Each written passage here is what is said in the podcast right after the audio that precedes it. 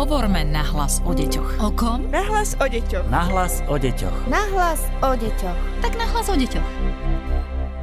Ak ste sa tešili na ďalší podcast Nahlas o deťoch, veľmi nás to teší a radi sme tu po týždni opäť. Z Výskumného ústavu detskej psychológie a patopsychológie vás pozdravuje Darina Mikolášová. A keďže sa dnes budem venovať opäť logopedickej téme, je tu so mnou aj logopedička Emilia Lazová. Pekne vás vítam, dobrý deň. Dobrý deň, prajem. Pred dvoma týždňami sme tu mali tému, v ktorej sme sa rozprávali o vývine reči dieťaťa medzi prvým a tretím rokom života. Konkrétne sme sa sústreďovali na obdobie prvého roka života dieťatka. Hovorili sme o tom, čo vplýva na vývin rečí, ako s dieťatkom komunikovať a tak ďalej a tak ďalej. No a dnes pôjdeme ďalej, pretože budeme hovoriť o období prvého až tretieho roka. Aká je to etapa, pani Lazová?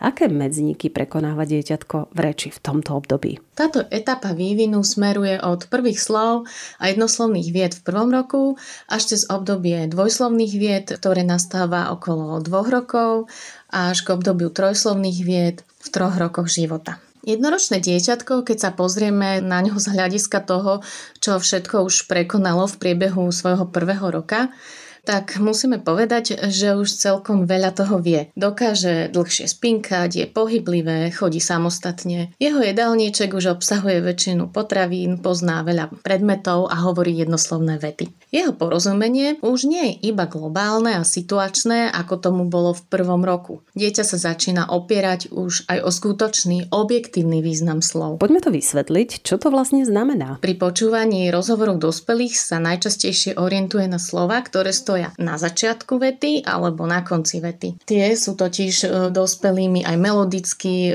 rytmicky a, a dôrazom najviac zvýrazňované. Je potrebné si všimnúť, že dieťatko oveľa viac rozumie, ako hovorí. To znamená, že pozná význam slov, viacerých slov, ako v skutočnosti používa v reči. Medzi dvanástym a osemnástym mesiacom sa dieťatko zdokonaluje aj v samostatnej chôdzi a toto mu vlastne otvára aj aj nové možnosti poznávania. Áno, toto poznáme naozaj mnohí v rodinách. Je to doslova medzník nielen v živote dieťatka, ale doslova celej rodiny. Samozrejme, že pre rodinu to prináša neporiadok, čo vytvára všade, kadeľ prešlo v byte. Dieťatko je zvedavé a nič nenechá na pokoji. Vyťahuje veci zo zásuviek, vyberá zo skriň, rozhadzuje topánky, pozoruje vlastne nielen predmety, ale podrobne sleduje aj činnosti a aktivity dospelých. Pozerá aj na to, že čo s predmetmi rodičia robia, pamätá si, ako ich nazývajú. Dospelí si pritom vôbec neuvedomí, že učí dieťa nie len to, čo s predmetmi robí, ale aj ako to robí. Nové slovíčka takto zapadajú do slovníka dieťaťa ako označenie konkrétnych predmetov a dieťa neskôr ich začne používať aj v reči. Táto schopnosť napodobňovania dospelých je veľmi dôležitá. Premieta sa aj do detskej hry. Dieťatko suverene telefonuje, vlastne napodobňuje to, ako telefonuje maminka, drží si pri ušku mobil a bľavoce si do ňoho, odomýka dvere, mieša si vareškov v mise. Tu vlastne vidíme, ako dôležitý a nezastupiteľný význam má výchova dieťatka v rodine. Dieťa pre vývin reči potrebuje pozorovať a potrebuje napodobňovať, počúvať a opakovať. Verím, že mamičky, čo nás teraz počúvajú a vidia sa v týchto jednotlivých činnostiach, sa aj cez toto môžu uistiť, že veci, ktoré robia, že obdobie na tej rodičovskej dovolenke má obrovský význam. Dobre, že ste nás takto ubezpečili. Myslím, že je to naozaj dôležité pre viaceré mamičky, ktoré nás v tejto chvíli počúvajú. Kedy prichádzajú u nášho dieťatka prvé vety? Alebo kedy by mali prichádzať? Okolo osemnásteho mesiaca začína prechod od jednoslovných vied až k dvojslovným vetám. Všimnime si, čo tomu vlastne predchádza. V hre dieťatko začne robiť dve činnosti za sebou. To znamená, že tlačí autíčko a potom si ho aj zaparkuje. Nakrmí bábiku a uloží ju do postielky. V reči dieťatko začína postupne spájať slovo s gestom. Napríklad povie daj a gestom ukáže na nejaký konkrétny predmet, napríklad na nejakú pochuťku alebo na nejakú knižku. A v slovnej zásobe nám postupne narastá počet nových používaných slov. V období dvojslovných vied už dieťa dokáže uvažovať o dvoch veciach, ktoré spolu súvisia. Myslenie a reč sú v tomto období veľmi úzko prepojené. Okolo dvoch rokov dieťatko používa už okolo päťdesiat slov samostatne. Aktívne používa spojenia dvoch gest. Napríklad ukáže na hračku a prikývne, že vlastne túto hračku chce. Používa spojenie slova a gesta. V hre zvykne spájať dve činnosti a toto je veľmi dôležité, že vlastne to podmienuje používanie tých dvojslovných vied. Objavuje sa nám už aj prvá gramatika. V dvoch rokoch dieťatko už rozumie pojmu množstvo a začne ho aj vyjadrovať v reči tým množným číslom. Napríklad, keď hovorí o balónoch alebo o deťoch, ale o veciach a o iných ľuďoch stále rozpráva aj o sebe samom, zatiaľ v tretej osobe jednotného čísla. Keď dieťatko vstúpi do tretieho roka života, dospelí okolo neho už majú pocit, že už je veľké. Rozumie a rozpráva, všeličo už chápe a rešpektuje aj viaceré pravidlá. Z hľadiska vývinu komunikačnej schopnosti v tomto období už pozorujeme skutočne novú kvalitu. Tesne predtým, ako sa prvé trojslovné vety objavia, si môžeme všimnúť, že dieťatko v hre už spája tri činnosti, teda posadí macka na stoličku, mieša mu polievočku a, a nakrmí ho. Áno, a potom prichádzajú otázky. Dokonca veľa otázok by som povedala, pretože obdobie troch rokov je známe ako obdobie neustálych otázok, otázok prečo. Ako zapadá toto obdobie do celkového vývinu reči dieťaťa? Áno, prichádza obdobie otázok a vypytovanie sa o otázky typu prečo. Vyžaduje si to dávku trpezlivosti, neustále teda dieťatko odpovedať. Toto obdobie je však dôležité pre dieťatko na to, aby si práve utrieďovalo tie jednotlivé pojmy, vzťahy medzi predmetmi, aby si vlastne pomocou odpovedí na túto otázku prečo prepájalo príčiny a dôsledok, aby si ujasňovalo význam jednotlivých slov. Okrem toho treba povedať, že často dieťa tou otázkou prečo zvykne myslieť aj niečo iné. Zvykne ju položiť aj opakovane potom, a ako sme mu práve my dospeli dali odpoveď na tú konkrétnu tému alebo na tú otázku. No vtedy sa netreba na dieťa hnevať, aj keď to vyzerá, že nás nepočúvalo. Ale ide o to, že dieťa môže mať v komunikácii aj iný zámer. Ním býva práve tá potreba rozprávať sa s dospelým. Bolo mu príjemné počúvať naše vysvetľovania a túži potom, aby to pokračovalo ďalej, len nevie vlastne položiť nejakú sofistikovanejšiu otázku a tak sa znovu opýta prečo, prečo mami? Vhodné je to nejako zhrnúť v štýle vidím, že si ma počúval, o čom sa chceš ďalej rozprávať. Je dôležité si uvedomiť aj to, že dieťa chce byť prirodzene našim komunikačným partnerom. A to je vlastne dobré, to je zdravé. V komunikačných roliach sa dieťa má cítiť ako partner voči dospelému. A preto aj dospelý by mal vnímať komunikáciu ako hovorenie s dieťatkom a nie ako hovorenie na dieťa. V troch rokoch je dieťa už pomerne zdatné v naratívnych zručnostiach, teda v tých schopnostiach prerozprávať nejakú udalosť alebo príbeh, zreprodukovať rozprávku. Ako sme už spomenuli predtým, vývin reči je v ranom veku úzko spojený s rozvojom myslenia. A niekedy sa v treťom roku zvykne vyskytnúť preto aj obdobie, ktoré označujeme ako obdobie neplynulosti v reči. Pozorný rodič si všimne, že reč dieťatka sa akoby začala zadrhať, objavuje sa opakovanie slov alebo ich častí. Alebo dieťa niekedy tie vety donekonečna preformulováva. Je to spôsobené tým, že myslenie predbieha komunikačnú schopnosť a tento stav zvykne odoznieť prirodzene v priebehu niekoľkých týždňov. Niektorých rodičov vie potrápiť oblasť artikulácie, teda výslovnosti ich dieťatka. Povedzte nám, ako by malo vyzerať osvojovanie si jednotlivých hlások u detí? A takisto ma zaujíma, čo vplýva na zrozumiteľnosť reči. V prvom roku vokalizáciou dieťaťa a sluchovým vnímaním hlások v reči blízkych osôb sa dieťatko učí vyslovovať najprv samohlásky a zo spoluhlások potom. V prvom roku sú to hlásky pé bé em, té dé en, v druhom roku hlásky k, g, j, f, v a v treťom roku sú to hlásky ch a h, a tiež c, s, z, vo štvrtom roku č, š, ž a v piatom roku ako posledné sú to hlásky l, r. Každá hláska má teda svoje vývinové obdobie a tie, ktoré si vyžadujú zložitejšiu artikuláciu, ako sú sykavky a hlásky l, r, prichádzajú na rad ako posledné. Hovorenie je vlastne veľmi precízne vytváraný pohyb. Je to prejav jemnej motoriky a podobne ako aj pri všetkých ostatných pohyboch, napríklad pri lezení alebo uchopovaní predmetov, cvičením a opakovaním dochádza k jeho významnému zdokonalovaniu. A preto môžeme vlastne vidieť, že aj v prvých slovách dieťaťa nevyskytujú sa prirodzene spoluhlaskové skupiny, ako v slovách kráva, mačka. Dieťa má tendenciu hovoriť slova zjednodušene, strieda v nich len samohlásky so spoluhláskami, pričom postupuje od jednoslabičných slov k dvojslabičným, napríklad ava je kráva, maka je mačka a postupne vlastne neskôr k čoraz dlhším slovám. Rozvoj reči je priamo podmienený aj kvalitou sluchového vnímania a schopnosťou detského mozgu rozlišovať a kódovať hlásky materinského jazyka.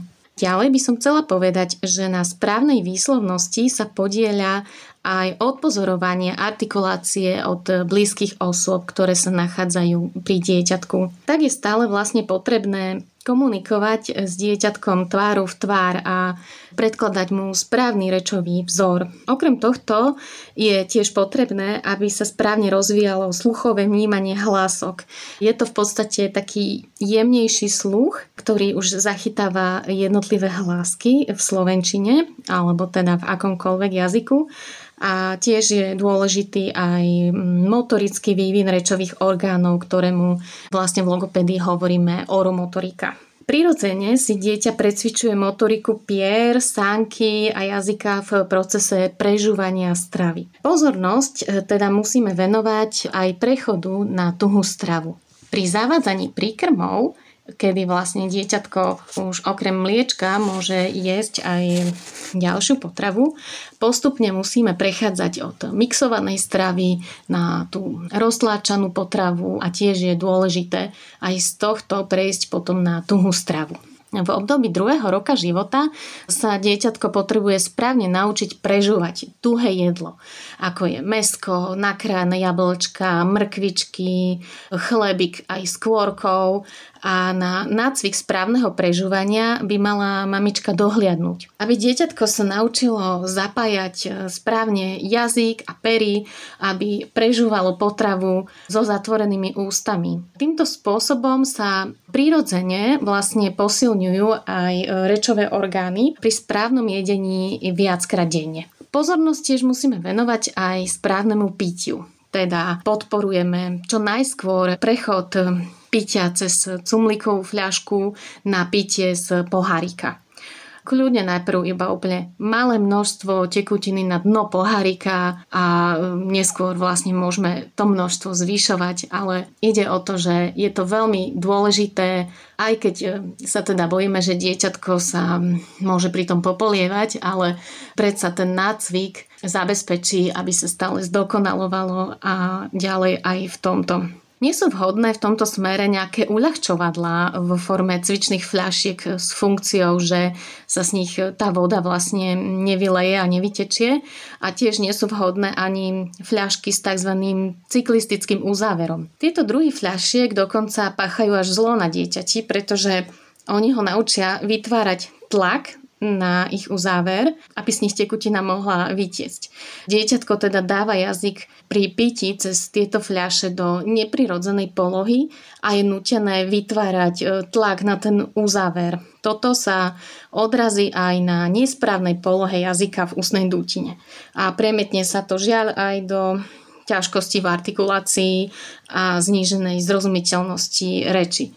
A keďže vlastne jazyk je sval, tak akým smerom ho budeme posilňovať, tak takým smerom vlastne nám porastie. Tiež je potrebné povedať, že okolo dvanásteho až pätnásteho mesiaca sa v rodine musíme pokúšať rozlúčiť sa s cumlíkom. Teda najlepšie nechávať ho len na noc a postupne ho vymeniť za nejakého plišáka alebo niečo iné. Cez deň teda cumlík nie je vhodné nechávať aj preto, nech je už akokoľvek kvalitný, ale on vlastne vytvára taký prirodzený štuplík taký uzáver na ústach dieťaťa a ono potom nemá potrebu komunikovať. Komunikuje oveľa menej. A aby sme vedeli pomôcť, tak aké hry a aktivity sú vhodné na podporu vývinu reči medzi prvým až tretím rokom života dieťaťa? Ako boli dôležité v prvom roku života rôzne hrkálky a hryzatka, tak vlastne v druhom roku začne sa meniť aj obsah krabíc s hračkami pre deti. Mali by vlastne pribudnúť hračky na rozvoj jemnej motoriky a vnímania tvarov, ako sú vkladačky, poháriky a vedierka, čo do seba zapadajú podľa veľkosti, niečo na spôsob niekdejších matriošiek. Pre dieťatko predstavujú ozajstný hlavolam. Ďalej vhodné sú aj jednoduché skladačky a puzzle vkladačky s otvormi na základné tvary, ako trojuholník, krúh, štvorec, krúžky na paličke, všelijaké kocky a stavebnice s veľkými časťami, ako je Lego Duplo a jeho napodobeniny. Potom tiež sú dôležité také tie klasické hračky, s ktorými sa dieťatko učí hrať podľa ich funkcie. Ako sú vláčiky, autíčka, bábiky, kočíky, detský alebo starý telefón. A potom dobrý je tiež detský riad, hračkárske náradie pre chlapčekov, kde nechýba väčšinou to kladivko alebo pílka, nožík. Netreba zabudnúť tiež ani na zábavu vo vani a tam teda hračky potrebujeme niečo ako sú tie mlynčeky a nádobky na prelievanie, gumové zvieratka, krhličku. Všetky tieto hračky do vane sa hodia aj na ihrisko, na suchý piesok. Je potrebné sa v tomto období podieľať sa na hre s dieťatkom, aby maminka alebo dospelý v jeho okolí mu hrával toho spoluhráča. Je potrebné, aby komentoval, pomenúval, pýtal sa v hre toho dieťatka, čo ideme piecť, čo oblečieme mackovi, bábike, alebo na čo teda pílime toto drevo. A tiež zvykneme si aj stavať spolu s ním všelijaké domčeky a veže. Keď si predstavíme v tomto období deň dieťatka, tak vlastne stále v ňom vidíme, že je plný tých rutinných aktivít. Dôležité je striedať spoločnú hru s dieťatkom s jeho samostatnou hrou. A okolo tretieho roka sa hra dieťatka začína postupne meniť na hru, ktorú nazývame predstieraná hra. Je to obdobie pečenia pieskových tortičiek, kedy v hre kocky kľudne nahradia zemiačiky, palička tiež môže slúžiť na čokoľvek a predstavuje to vlastne opäť novú a vyššiu úroveň vývinu dieťatka. Tiež je dôležité aj naďalej spoločné čítanie knížiek s dieťaťom. Vhodné sú knižky, ktoré už majú nejakú tú dejovú náväznosť, teda stále sú potrebné knižky s veľkými obrázkami. V texte bývajú básničky s rímom a deti ich majú veľmi radi počúvať, lebo vlastne tam cítia melódiu tej reči dospelého. Okolo tretieho roku už sú vhodné aj krátke rozprávky, rozprávkové knižky. Tiež začínajú byť zaujímavé pre deti audiorozprávky, aj keď to ide skôr v štvrtom roku, ale niektoré deti už okolo tretieho roku života to radi počúvajú, hlavne také, kde sa vlastne na cédečku strieda rozprávka s pesničkou a zase nejaká rozprávka krátka. Audioknihy a audiorozprávky podporujú porozumenie reči a tiež predstavivosť dieťatka. Rozprávky sa dajú tiež podporiť aj hrou s maňuškami na rodinné divadielko. Netreba k tomu veľa, stačí prehodiť plachtu cez stoličky, vziať pár plišákov a k ním akékoľvek rekvizity z bytu. A rozprávanie za hračky si už ale vyžaduje zručného rozprávača. A ním sa postupne dieťa stáva. Dnes nám radila logopedička Emilia Lazová z Výskumného ústavu detskej psychológie a patopsychológie. A čaká nás ešte ďalší podcast o vývine rečí. Tentokrát si zobrieme na mužku obdobie od štyroch do siedmich rokov, ale to až o dva týždne. Ďakujeme za to, že ste boli s nami. Ak máte otázky, nech sa páči. Nahlas o deťoch zavináč woodpub bodka es ká. Takisto sme aj na Facebooku Výskumného ústavu detskej psychológie a patopsychológie. Pozdravuje vás Darina Mikolášová. Podcast Nahlas o deťoch realizujeme v rámci národného projektu štandardizáciou systému poradenstva a prevencie k inklúzii a úspešnosti na trhu práce. Projekt sa realizuje vďaka podpore z Európskeho sociálneho fondu a Európskeho fondu regionálneho rozvoja v rámci operačného programu Ľudské zdroje. Hovorme nahlas o deťoch. O kom? Nahlas o deťoch. Nahlas o deťoch. Nahlas o deťoch. Tak nahlas o deťoch.